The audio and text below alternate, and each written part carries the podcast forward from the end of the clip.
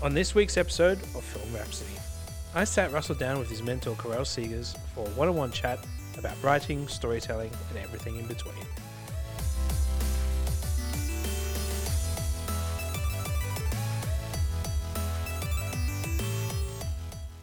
After years working as a story consultant, Karel has toured and lectured around the world, founding Immersion Screenwriting and spearheading the accelerator pod that brought Russell and I together.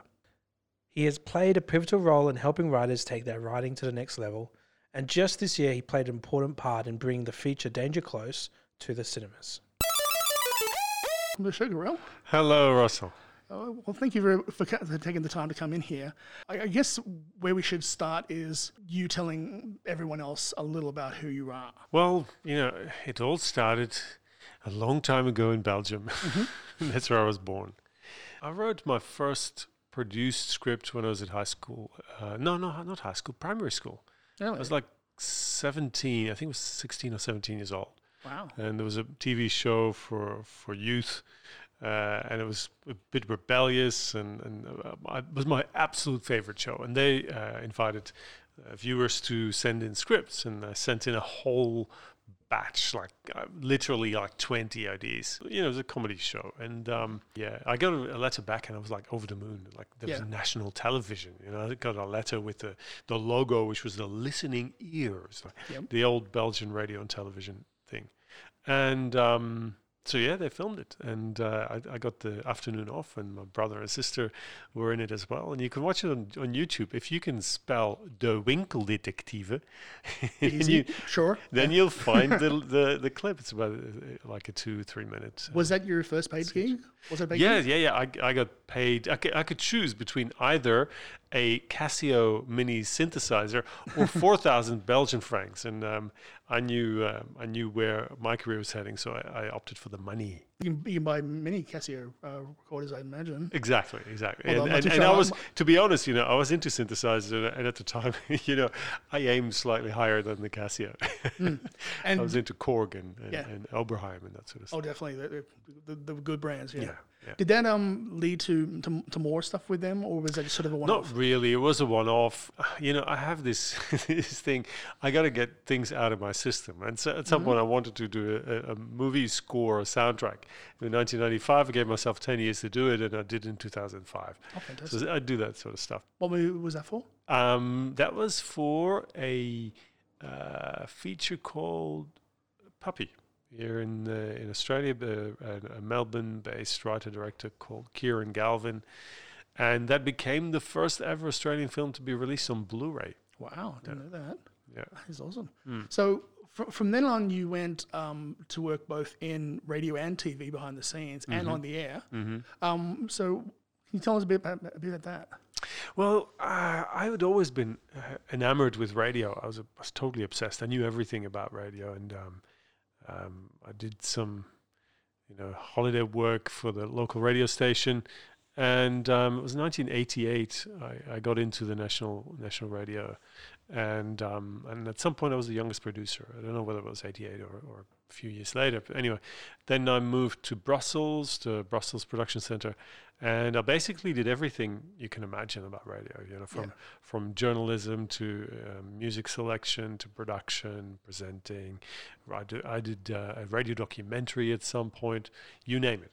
I've done it all, and I, I loved it. But at some point, you know, there's this moment. I was giving directions to someone uh, as I was producing a show, and I had these you know, shivers going down my spine. I realized that I was giving directions to my childhood idol, and that was kind of wrong. It didn't feel right. I said Yeah. that was a time to, for me to get out of it because you know I'd done everything and achieved what I could achieve, had a great time, got out of radio just in time because it's, after that, it changed completely. It, it became a marketing-driven um, Yeah. business, and um, that's when I went into TV for a short Mm-hmm. while. Um, uh, FilmNet, which was uh, pay TV, and I was involved in uh, selecting, acquiring, and programming um, independent films. Did that for a few years in Belgium, Holland, and then later um, in London. And I came to Australia in 2001. Did you have any training before that, or was it so- something you fa- falling into and then learning on the job? Well, uh, I did uh, something called uh, Germanic philology. It's Mhm. a linguistics and literature um, uh, university degree. And it turned out that most people who were working in radio and television had that degree. So, so I, I needed that. Um, never really used it. Um, because That, that's sort of the, I guess, the area of Europe that it's all Germanic based in language, isn't it? Yeah, well, Germanic uh, languages are English, German, Dutch, and, and Indo-Germanic languages are Swedish and Norwegian. So does that give you like a, a better understanding of those languages because you have that sort of Um, Education? mm, I wouldn't say so. I wouldn't say living in Europe helps. Yeah. Actually, I just realized that uh, I made a mistake. I said that f- I, m- I- I mentioned Finnish in that group, and if any linguist is listening, now, they would go like, "No, that's not true." they'll lynch you. because Finnish is not part of the same group. They're in together with Hungarian. They have Yeah. this mini group of totally impenetrable, very difficult languages. Is, is Finland or, or Hungary the, the I vaguely remember hearing something about how one country has something like a, hundred different dialects. I wouldn't be surprised. Yeah, I can count to three in Finnish. Do you want me to do that? go for it. Uksi, kaksi, kolme. it's awesome. I, I, I can say some things in, in Greek, but you know nothing that we can air. Um, always learn to I swear. can, I can say something in ancient Greek. Go for it, You've got a European here, so you, I think you got you got to milk me for languages now, right? please, please, please teach me the swears. All right, ancient, ancient Greek. Here we go. Uta kremata alatama temata bayak temata, Right, right, and it's true too. and that's all compliments. Absolutely. okay, so um, from from then on, you started uh, consulting and storytelling. Was that uh, was that something you fell into, or something you sought out? Well, I wanted to produce. I came to Australia, wanted to be creative in film, actually wanted to set up a produ- production company. I did so. Aussie Films still Yep. exists. Um, but I learned the hard way that Australia is not really the most producer friendly place on the planet. Yeah, And um, uh, so that didn't last very long. Uh, and um, I mean, more recently, I actually realized that situation is even far worse than I, I thought at Right. the time. But yeah, at the same time, I was trying to avoid following all my uh, family uh, and relatives uh, who were teachers yeah, and my grand grandfather was a teacher. well, Both my grandfathers were, were teachers. My mother was a teacher, and I got like a whole bunch of aunties who were teachers.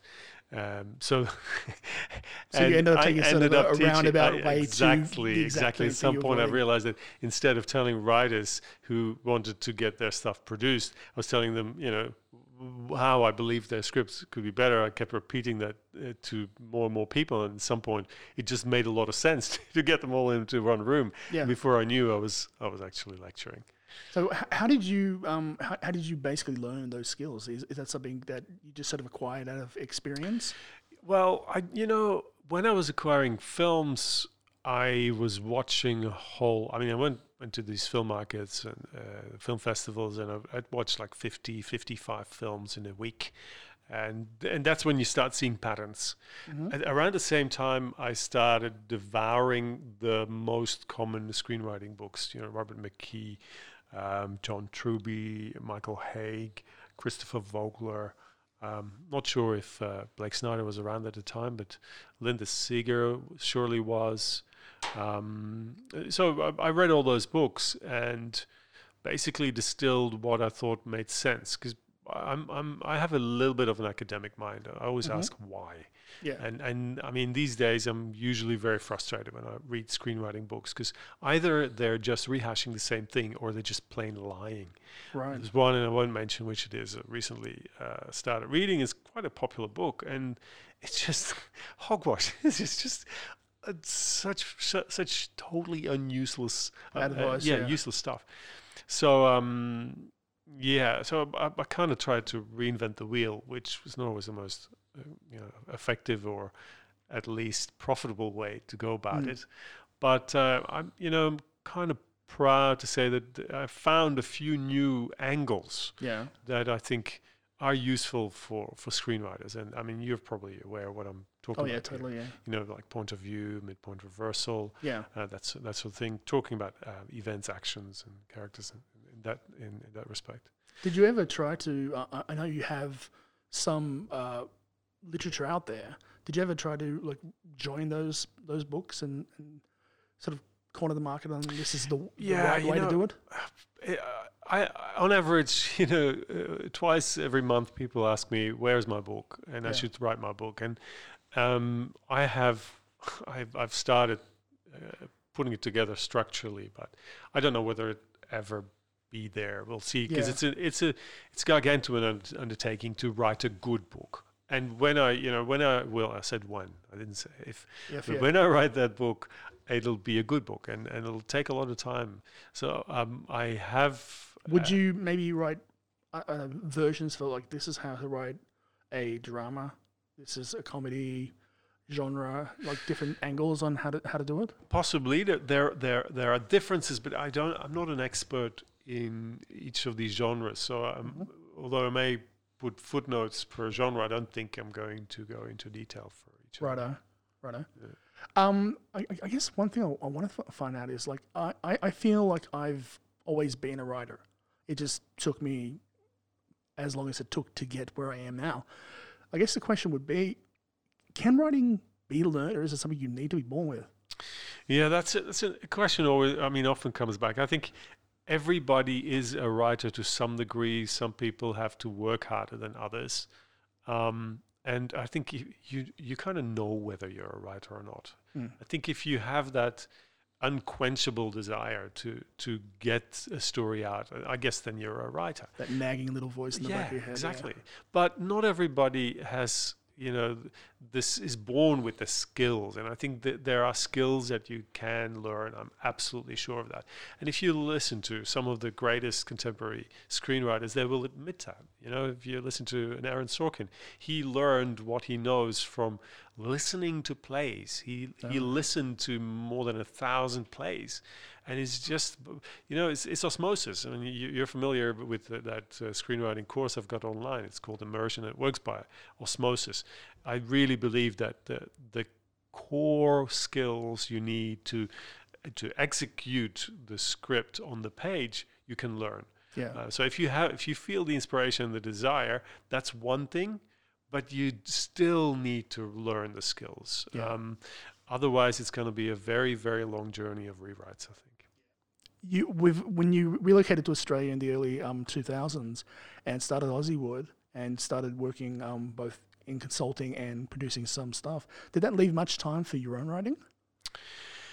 Well, I've never really written much, and and I think that's the the teacher DNA inside me. You know, I I started a second screenplay when I was doing my military service in 1989, and I wrote 63 pages, and I gave it to my best friend, who was my mentor for a long time. He's one of the smartest smartest minds on the planet. He his name is Chris Krapps. That's his real name.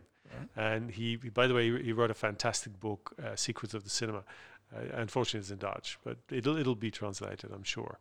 And um, so I gave it to him, and he was honest. He was a, the type of friend you need. He said it's absolute crap. Yeah. this is not a story. You need to start from scratch.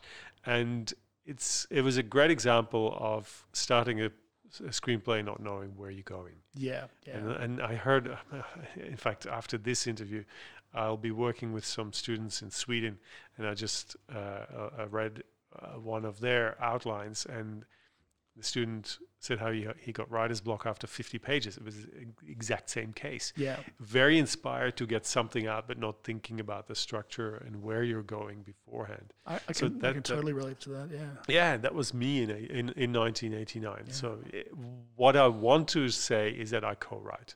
Yeah, I don't write alone. I co-write because I don't have all the skills it takes. I don't think so.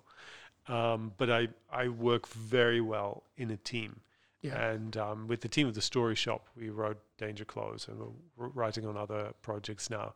And that's just a dream. I mean, Mhm. we we achieve so much together that none of us would would have ever achieved uh, in isolation. You br- you bring up Danger Close, and that's that's doing very well now. It's very high, high regarded. Um, the story is about the the Long Tan. Yeah, the Um, Battle of Long yeah. Tan in August 1966 was the battle in which more Australians died uh, than any other single battle. And that's the Korean War. Um, this is Vietnam. Oh, it is Vietnam. Yeah, yeah, right. Long So- Tan's Vietnam. Yep. Um, and it, it's a story that um, bizarrely had never been brought to the screen. Really? And some people had tried to write the scripts for it. Some some people with with uh, very you know uh, how would I say ringing names in this country. You Mhm. know, people that that were no, known all the way into Hollywood, and none of these managed to break the story, to crack the story for the screen. And then the producer Martin Walsh came to me and he asked if I could do it. I said, "Well, I can't do it. I can have a look at what you've got now. If you can give me a synopsis and I can give you advice." He didn't have a synopsis. That was the first red flag. Wow. But he he wrote one overnight. I read a synopsis and said, "Well, listen, you've got to start from scratch, Mm-hmm. and um, I can you know find writers for you, or we can do it with the story shop." And we we pitched what we believed could be a, a- workable angle, and um, he accepted that. And that was 2011, and we started working on it uh, pretty much straight away. Wow. You mentioned um your um service in the military beforehand. Did that help in uh, in cracking a story about like a military campaign? Um, that's a good question. I've actually never thought about that. Um, I was in the military for a year, but I worked as a journalist. I only had like one month of serious training, Yep. and I think it it helps to understand what the military is. You know, I, I was there, and and I, I got serious training. You know, I got Mhm. proper weapons training. We had to go out, you know, slept. Uh, you know, overnight, you know, in, in, in, in a hole in the ground, and and it was not pleasant. So you know, you get like a, t- a, f- a taste of how that all works. So maybe intuitively that it contributed, but it's, it's interesting you asked that question. I Yeah. never thought about it. It might have, yeah. That's good. Um, going back to um when you you first came out here and you started the story department, um, did that grow out of your work as a consultant and a, and a writer? Yes, absolutely. Um, initially, the, the, I had uh, Films, that was a production company, but then I was reinventing myself and uh, I needed a new brand. And um, yeah, because I wanted to fo- focus on story more than script. I think in Australia there was this overemphasis on script, on dialogue, on execution. Um, and I think we needed to go back to story, and, and that's why I call it a story department. There is a story department, which is a small coverage service in, in LA, but I didn't know at the time. Right.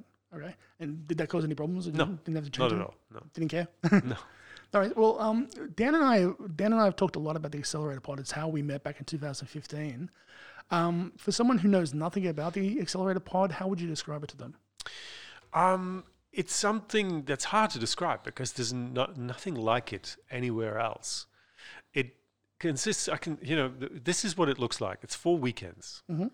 Um, these weekends are spaced out with about a month or two in between each. In the first weekend, you're going to brainstorm and you're going to do a very rough pitch.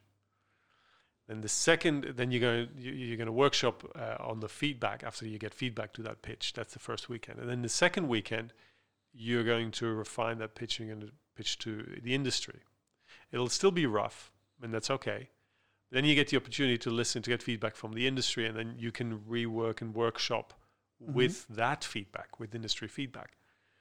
And then the second half of the pod, we're going to focus more on the pitching part. In the first two weekends, we focus on the concept and what sort of story you've got to tell. We we brainstorm because it, the the idea is also to realize that you you should have more than one idea. A lot Mhm. of writers work for way too long on one just one concept, one idea. Yeah. And here we brainstorm several ideas. So the second half of the pod, weekend three and four, is going to be geared more towards pitching. So we do proper pitching training in weekend three. And in the meantime, the, the concepts keep being refined.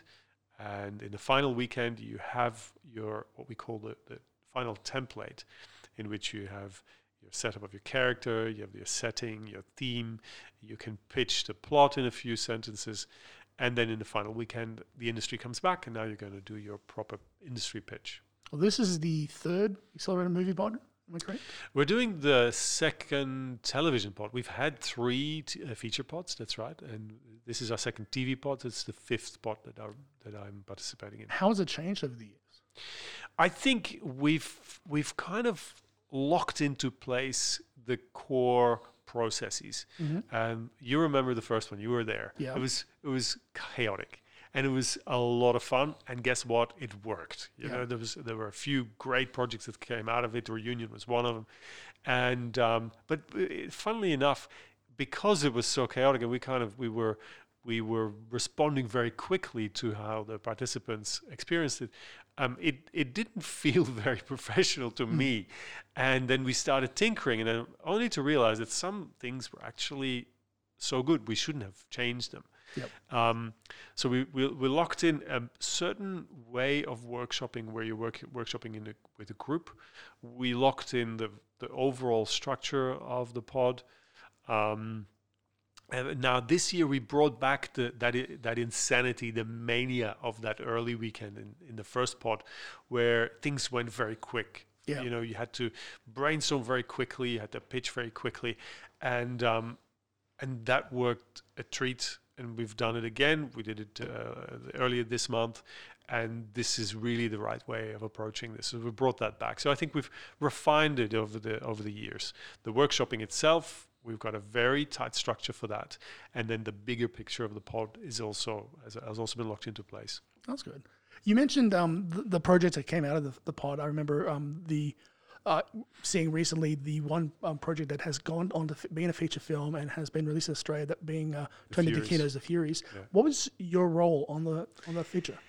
Well, you know, I was there in the room when uh, Tony uh, f- uh, pitched it for the first time. So in those first uh, pods, actually gave feedback right. You know, immediate, immediately. It was instant, instant Yep. feedback. Um, so I was involved in that.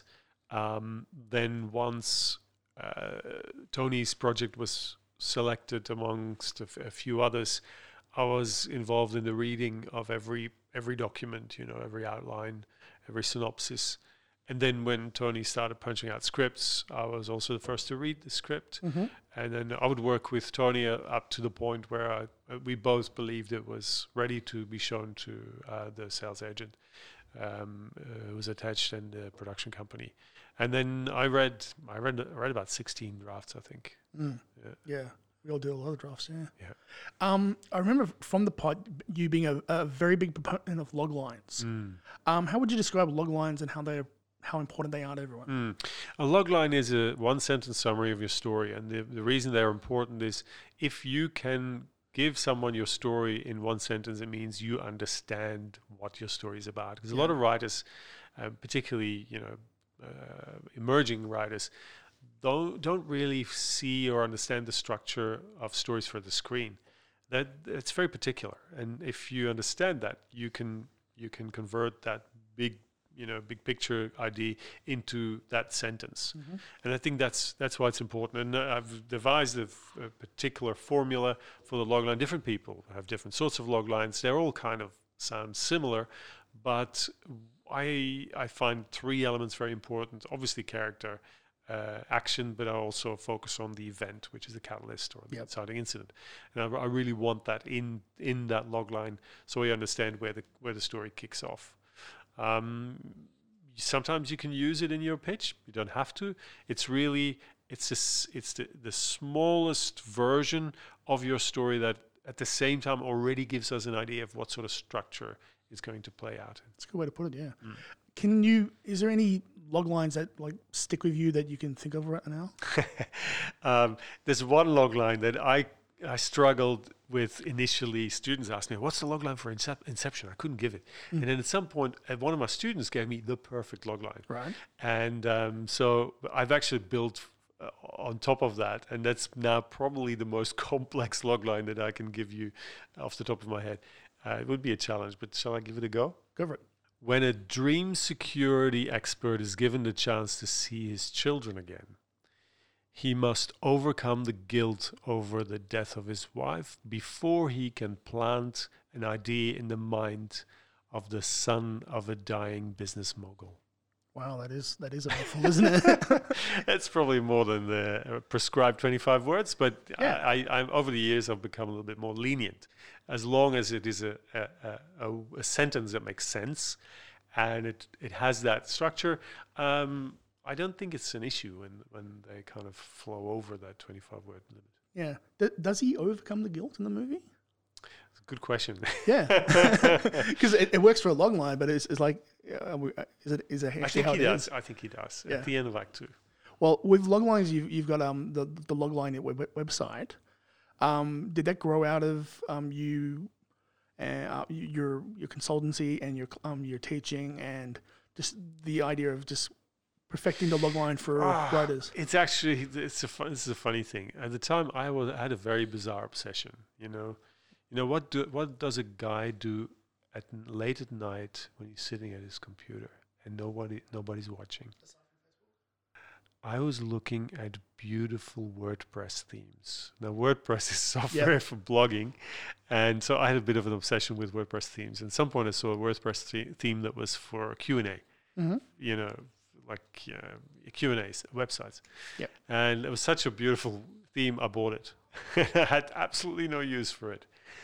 And the, but at the same time, I also had a bit of an obsession uh, with uh, um, registering domain names. Yeah.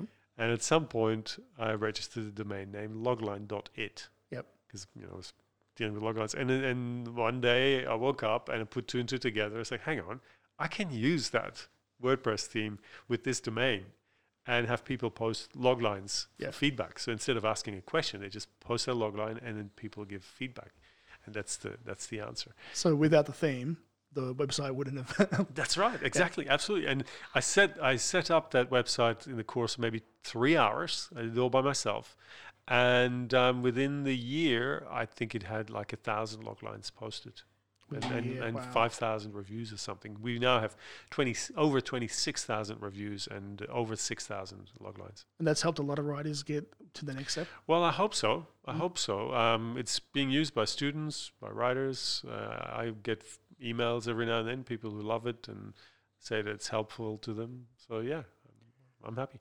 Oh, that's great. With um, w- with your work with other writers getting their scripts to the next level, um, can you describe that process? Does it is it unique to every single writer? It is. It's it's very hard to to kind of boil it down to a single process.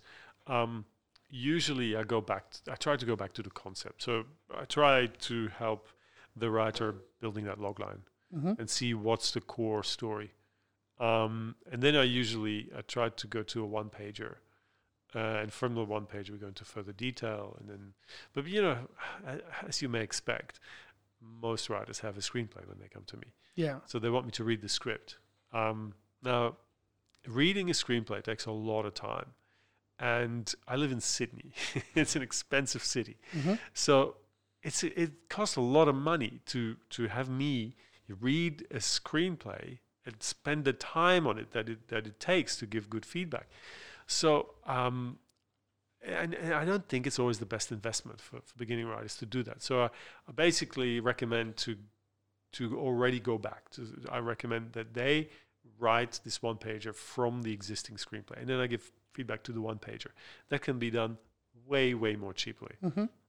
and then we build from there and then hopefully by the time um, they are uh, ready to rewrite the screenplay they've actually accepted that because very often people think that they just need to do a quick brush up a quick Yeah. polish whereas most of the time it's what we call a page one rewrite a complete uh, rewrite of the screenplay. I imagine in some cases a lot of writers come to you thinking, okay, the screenplay I've written is pretty much perfect, yeah yeah. And yeah. you're gonna pat me on the back and be like, "Good job, yeah and here's usually ticket to Hollywood." And usually they prepare you. They usually, you know, there's this warning in the subtext of what they say. So they say, "Yeah, um, I- if you, could- I was wondering if you could read my script. I'm pretty happy with it, Yeah. but you want to see if there's anything, you know, that I could uh, that I could uh, improve."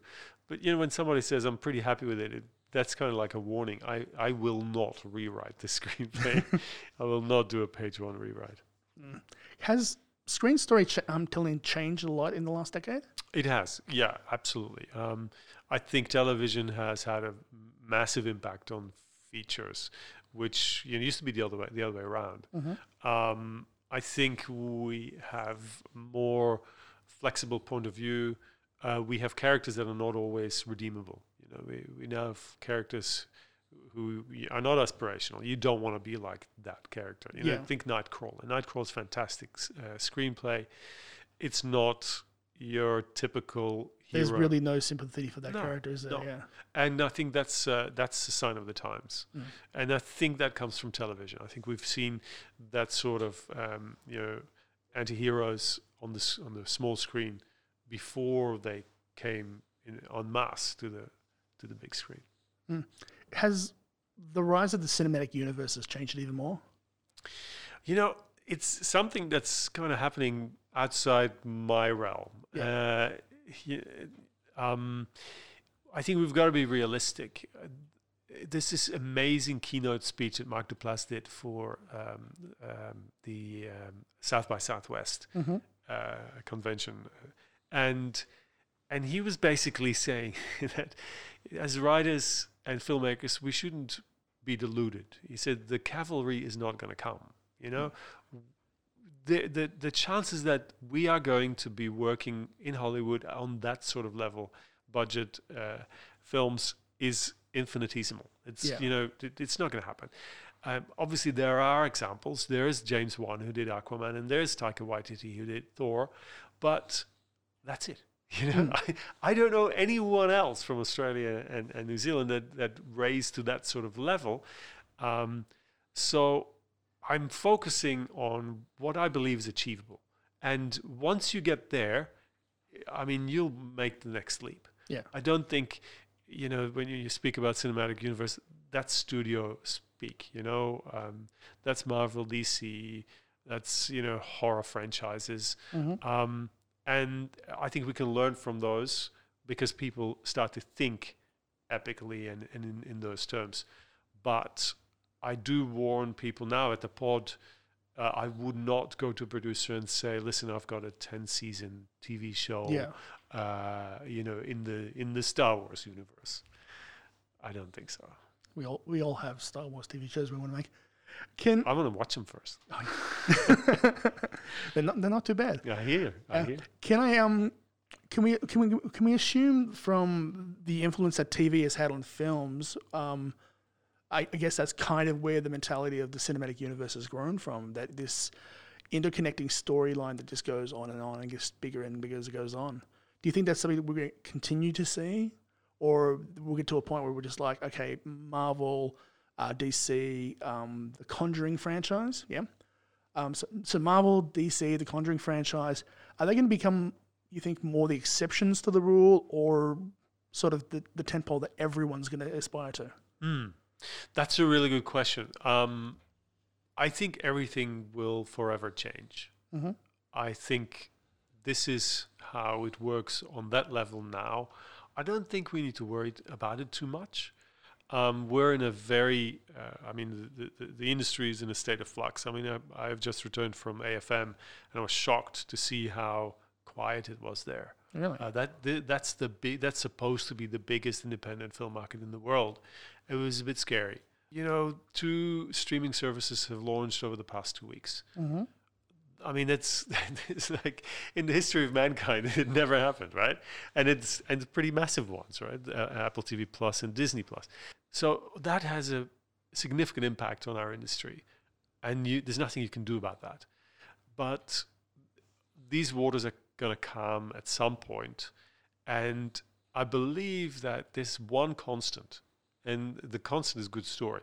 Yeah. Now, a lot of people say, "Don't worry, just write a good story," and then I, I, I get a bit nervous when, when, people say, "Well, what is a good story?" So, I think if if you make the effort to ask that question, you know, what is common to all great story, then you're you'll you're safe. Yeah. I mean, it doesn't matter what's happening out there. I mean, games have taken over from you know. There's there's way more money now going into games than in, into film. Who who would have thought? Yeah. um, games become more narratively driven, but still the core essence of story is still the same. Mhm. You know, I'm I'm now playing, finally playing the f- the last ten percent of Red Dead Redemption, Mhm. and I'm having so much fun. Why is it? Because it's it's a great story. you Yeah. know, with with a with a recognizable character in a recognizable universe, with clear uh, tasks, clear events, and, and, and clear actions. Yep. That- Is that the, the sign that we have to? No, no, that's wrap up here? the sign that I don't how to turn my phone off. You see, my phone is off by default. Yes. I'm a I'm a happy person. You're a professional. Going back to uh, what you mentioned about James Wan, Ta- Taika Waititi, is it possible for a writer to make a living in Australia now, or is it has it become such a even more difficult thing to break into it? You know, it's the answer is the thematic question of a lot of films. What are you prepared to do? Mm. You know, what are you prepared to sacrifice? Yes, it's possible. Of course it is. But it ain't going to be easy, you know? Um, if you want to have um, a comfortable lifestyle and a family, um, I think you're going to be struggling Yeah. if you're going to dedicate your life to your art, you'll be fine. Um, so yeah, I guess it depends. I, th- I think it's possible, but you're gonna have to make sacrifices, and you may not want to do that. Mm. Is there any advice you'd have for any writers out there that are trying to get their script sold and produced? Well, my biggest advice would be more on you know how do you where do you see your life going, and what and again you know the that thematic question. What Yeah. are you prepared to do? What are you prepared to sacrifice? You need to know that, uh, and and otherwise you can be profoundly frustrated if you find out uh, about the reality of the industry. So do your research. I think that's that's probably a, a good piece of advice. Do your research. Don't just sit at your desk trying to write that story because once it's finished, it needs to go somewhere. So Yeah. try to get a feel for how the industry works. And um, if you choose a life in the arts, um, you will have to organize your life around that. Yeah. It doesn't work the other way around. I don't think so.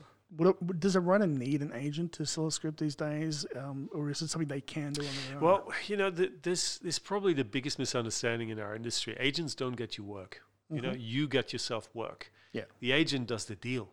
You know, once there's a deal that needs to be negotiated, the agent will happily do that for you and take 15%. But the agent is not going to bring you work. That's Yeah. not how it works. Mm. Is it is it getting is getting Hollywood's attention something that's um, impossible now for an emerging Australian writer, or can it be done? Um, I have one good friend. He's Australian, lives in, in LA. Uh, he's tried to come back and, li- and live in Australia. Couldn't do it anymore, you know. So it's actually easier to survive there as a writer than it is here. Because Australia being as small as it is, yeah, and because there's a lot more work over there, and they pay so much better. Yeah. When we say Hollywood, obviously we, we just say uh, you know it's America, it's LA. Uh, the, the Hollywood studios, that's a whole different ball game. looking back on your career, um, you've had th- three, probably close to four decades now of a career. Can you name uh, a single proudest moment Last week, last week? last week, uh, probably the best week. Mhm. uh, in in LA, doing with my mates of the story shop what I would want to do. Uh, 52 weeks of the year. Yeah, I did it for one week. We celebrated the release, the US release of Danger Close, uh, which means that now apparently I can become a member of the WGA, the Writers Guild of America. there you go. Um, we went to the, uh, the American film market pitching our new projects, and we worked very hard every day on our new projects. So getting up, getting up early, and just do the work, and then have a few meetings and and celebrate at night. That's that was fantastic, and and I was very proud that we made it to that point. That is awesome. So what what is next for you? We'll see. I'm I'm not the type of guy who reads uh, the Seven Habits of Highly Effective People and then sets out a plan for the next year, the next five years, the next ten years. I'm much more open for whatever opportunity comes to me, and that's worked really well. It takes less energy. You know, Yeah. you just every day I choose what you know what are the options and what, what shall I do. So what's next? I don't know. I mean, we're, we're, I hear that we're going to do the pod in New Zealand next year. So we're going to do a full accelerator pod in New Zealand. So I look forward to that. Um, I'm also looking forward to having my uh, mates of the story shop in Sydney uh, a few times next year, so we can accelerate that work. Um, and yeah, this that, that's about it. I mean, I don't make uh, big plans. I. I hope they come to me. So if someone was wanting to get in touch with you or find out some more information about what you do, uh, where can they get in touch with you? Well, just Google my name. You'll find one of the, you know, I'm, I'm on Facebook. Uh, there's the story department. You'll find a way of contacting me. Just spell my name correctly and you'll find me.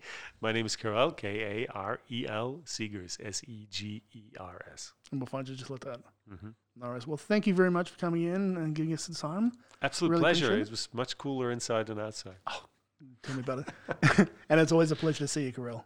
Thanks a lot, Russell. mate. Pleasure. Once more, a big thanks to Karel for taking time out of his busy schedule to speak with Russell. If you want to sharpen your skills as a screenwriter or take your career to the next level, sign up for Karel's acclaimed immersion screenwriting course. There's no better way of mastering a craft than by doing, and that's what immersion screenwriting will do for you. There are multiple versions of the course, including the Big Boys Platinum version that runs for six months, or the standard version that runs for 50 days.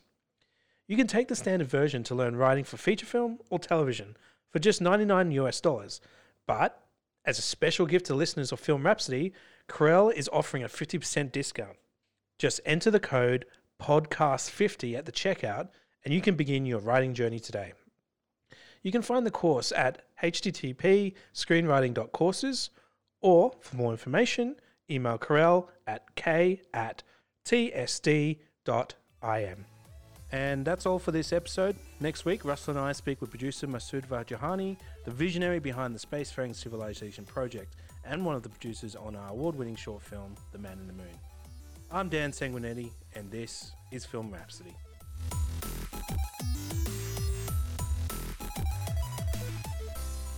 Film Rhapsody is produced by Dan Sanguinetti and Russell Lee for Sanguinetti Media. Head to sanguinettimedia.com.au to subscribe to all our episodes. Oh, I didn't record it.